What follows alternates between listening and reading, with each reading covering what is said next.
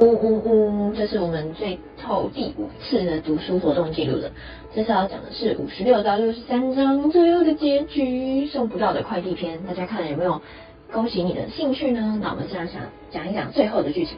秦柔柔劝送不到要勇敢追求自己的梦想，那他本人也有点动摇，就想起来当初啊，其实有怀揣着很多对未来的憧憬啊，比如说想当警察的那些热情。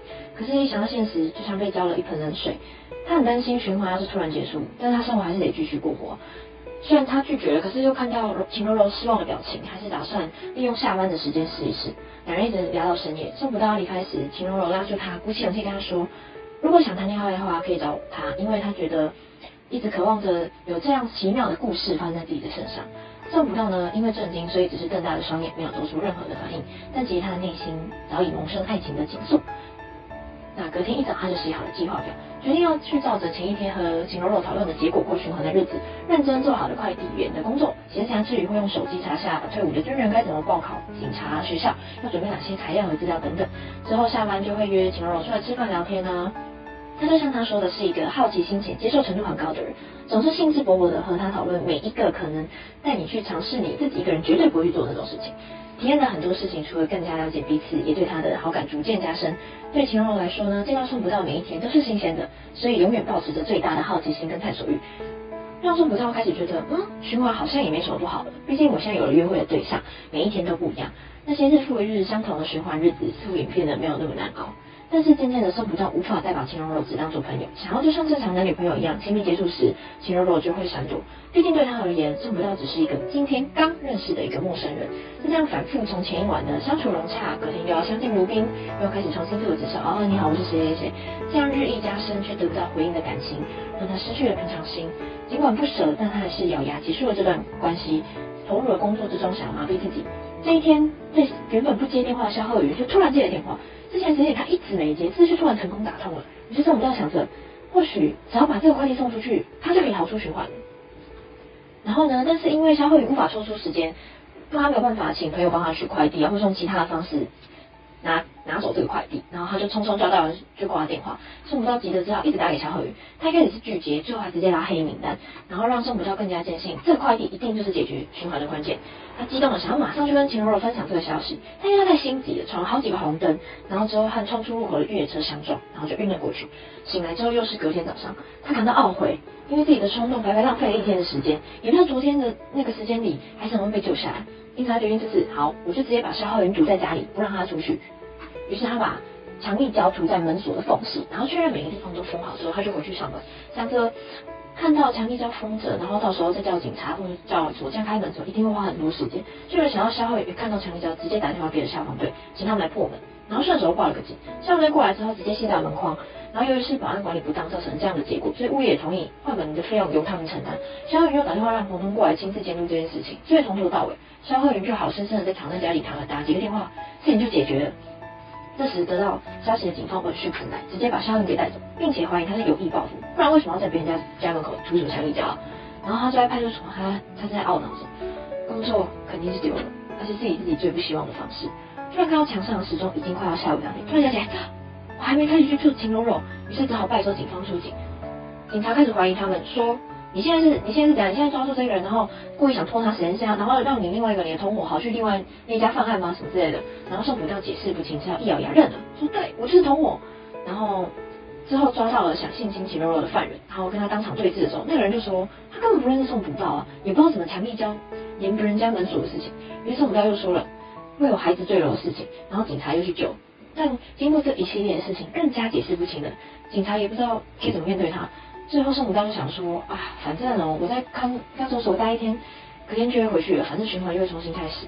这时候突然来了一名警察老张，他拿出一张照片问宋母道说：“你认识这个男孩吗？”然后呢，宋母道也说不认识。而之后老张说：“这个照片上的人是肖浩宇。”宋母道吓了一跳，然后之后如实的陈述了他知道的一切，也终于知道为什么肖浩宇总是不接电话，也总是没有办法拿快递。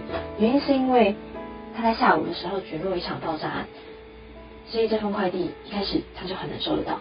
那老张以为可能宋普道会知道一些爆炸案的细节，但是通过他的反应跟他的询问，就知道宋普道对爆炸案的事情一无所知，因此感到失落。因为爆炸还有很多事情没处理，所以只是交代了几句之后就走了。之后呢，一开始的循环时，宋不到心中没有期待，也对一切都不了解，所以还能秉持着初心，想着啊，我只要去做着我的快递啊，反正循环不知道什么时候结束，我生活还是要过啊，甚至还觉得有趣，我可以在循环时间去做很多我想做的事情，反正隔天所有事情都会归零。但是现在他有了牵挂的女孩，想要和这个女孩继续过着正常的日子，然后人生有目标的方向，想要去当个警察，有太多太多想做的事情，而这些事情都需要他有明天。所以他开始犹豫着，我到底要不要去阻止爆炸案？那我应该要怎么做？凭我一个人的力量有办法阻止吗？万一要是死了呢？循环结束了，那我是不是死在这里面？因为他纠结不已，早上整个人都有点冒冒失失的。这时候他早上去买饼的那个老人家告诉他说，不要让他自己后悔，因为时间不会重来。于是宋葡萄就问说，那如果时间可以重来呢？老人家就说，谁没想到能回到过去？哪个都想过。每个人的性格啊，决定了他走什么样的路。老天爷把什么都算好了，路是自己的，人活成什么样都是自己选的，就别瞎折腾。说完就哭了起来。宋武道一阵沉默，但也不知道怎么安慰老人。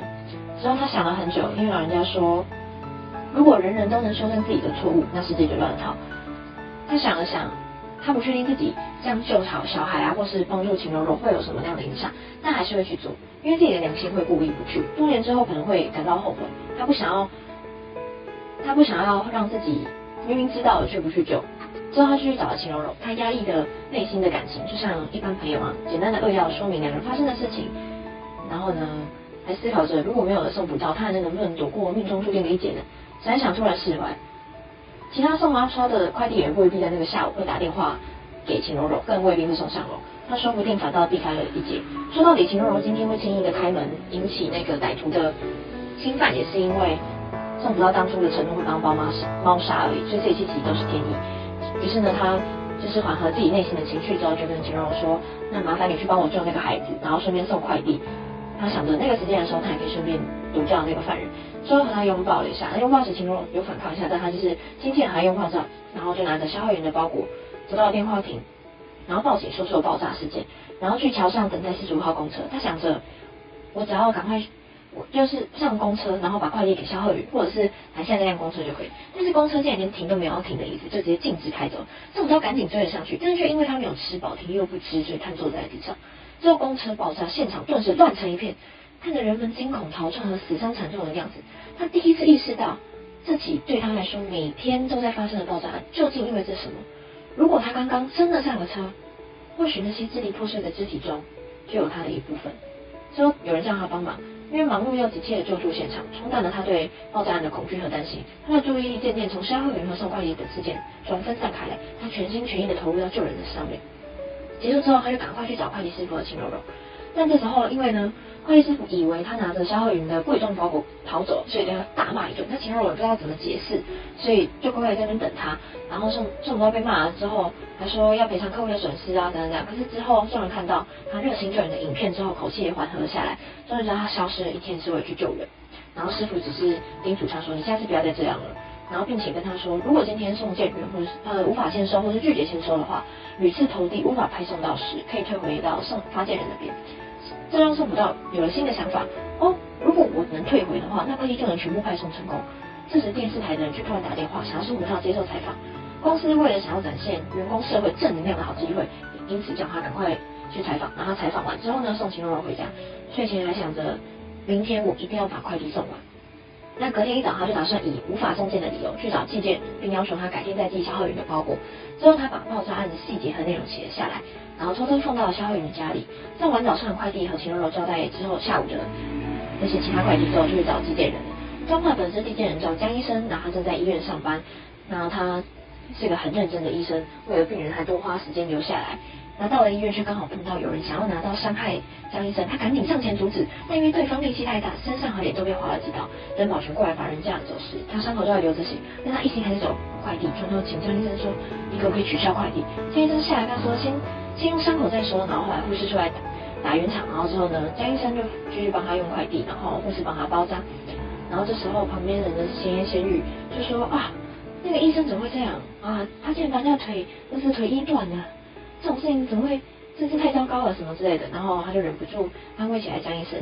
最后两人道别，请让我打电话告诉他爆炸案被阻止了，而两人这时都因为爆炸事件能够圆满的结束，没有造成更大的伤亡，而由衷的感到开心。高兴。隔天醒来，看着脸上的伤，还还还会痛，不禁流下感动的眼泪。他知道他终于脱离循环了，买了自己喜欢的衣服。当初买的乐透中了二等奖，虽然看似不钱，他买了很多张，然后买了一束花向秦若申请约会。然后也换了新的房子，脱离了地下室。然后他现在回想起来，江医生是个治病救人的好医生。如果他没有出事，之后能够医治好多少的病人呢？肖慧云也是一样，因为他活了下来，所以公交车上的那么多乘客也都成功活下来了。还有那些在被爆炸案波及到的人们。然后呢，他最后还考上了警察，完成他的梦想。当上警察的第一天，迎接他的是老张。他不禁瞪大了双眼，然后内心充满了感动，一股亲切涌上心头。他知道他的上司是个好人，很期待之后未来的日子，然后之后和秦若去领证结婚，过着幸福的快乐日子。这里很特别的是，他讲完了送不到快递的结局之后，然后又跳回来李世情和萧雨云的故事。这时爆炸案已经过去了一个月，迫于舆论的压力，王萌萌的事情被民众要求重新调查。原来当初那个记者能够跑进去学校问王应红说会不会张导学生交通事件重要的问题，这些人有些人是嫉妒，因为那些教导主任为了想要抢夺。位位置，然后就是故意放那个记者进去，然后公车司机原本也很犹豫啊，但是他儿子跟他说，爸，如果你做错的话，我更希望你站出来说清楚。然后他就勇敢的说了，其实当初他早就听说这个公车上有色狼的事情，不过因为自己一心就想辞职，不太想要淌这个浑水。不过王某某那时候强烈要求想要下车，所以他才放他下去的。他知道他可能会出事，但是没想到这么快就出事。此时大家也开始同情起了王某某一家的遭遇。当年那些人有去对王某某道歉啊，去他的坟上帮他烧香啊，或什么，然后啊，最后呢，李世情跟肖慧宇拿着网上的资料，还有那些人的道歉，然后去找了王新德。王新德看到这些道歉之后，再也忍不住嚎啕大哭了起来，为这份迟来的道歉泣不成声。说到底，他和妻子走上这条歧路，为了也不过是这个结果而已。只是李世情也觉得，或许上天让他的循环都是有意义的。就是为了让他能够解决这一切，也决定未来要走传播行业，想要替那些不能发声的人发声。之后送不到，又收到江医生寄给肖浩元的快递，想着才过没两三天又寄。然后呢，见到肖浩元时，两人都觉得莫名的亲切，看着他和李世情两人打情骂俏的样子，不禁感叹：幸好大家都有了最完美的结局。那我们送不到的快递跟开端的整个故事就这样结束啦。不知道大家听得尽兴了吗？我们最后面还有一个，我们议题讨论完，还有一个我们每个人的心得分享，是我们的最后一集。如果喜欢的话，请大家继续支持；如果有兴趣的话，也欢迎去看电视剧或者是小说，真的很好看，电视剧也超级好看，请大家记得支持，谢谢大家。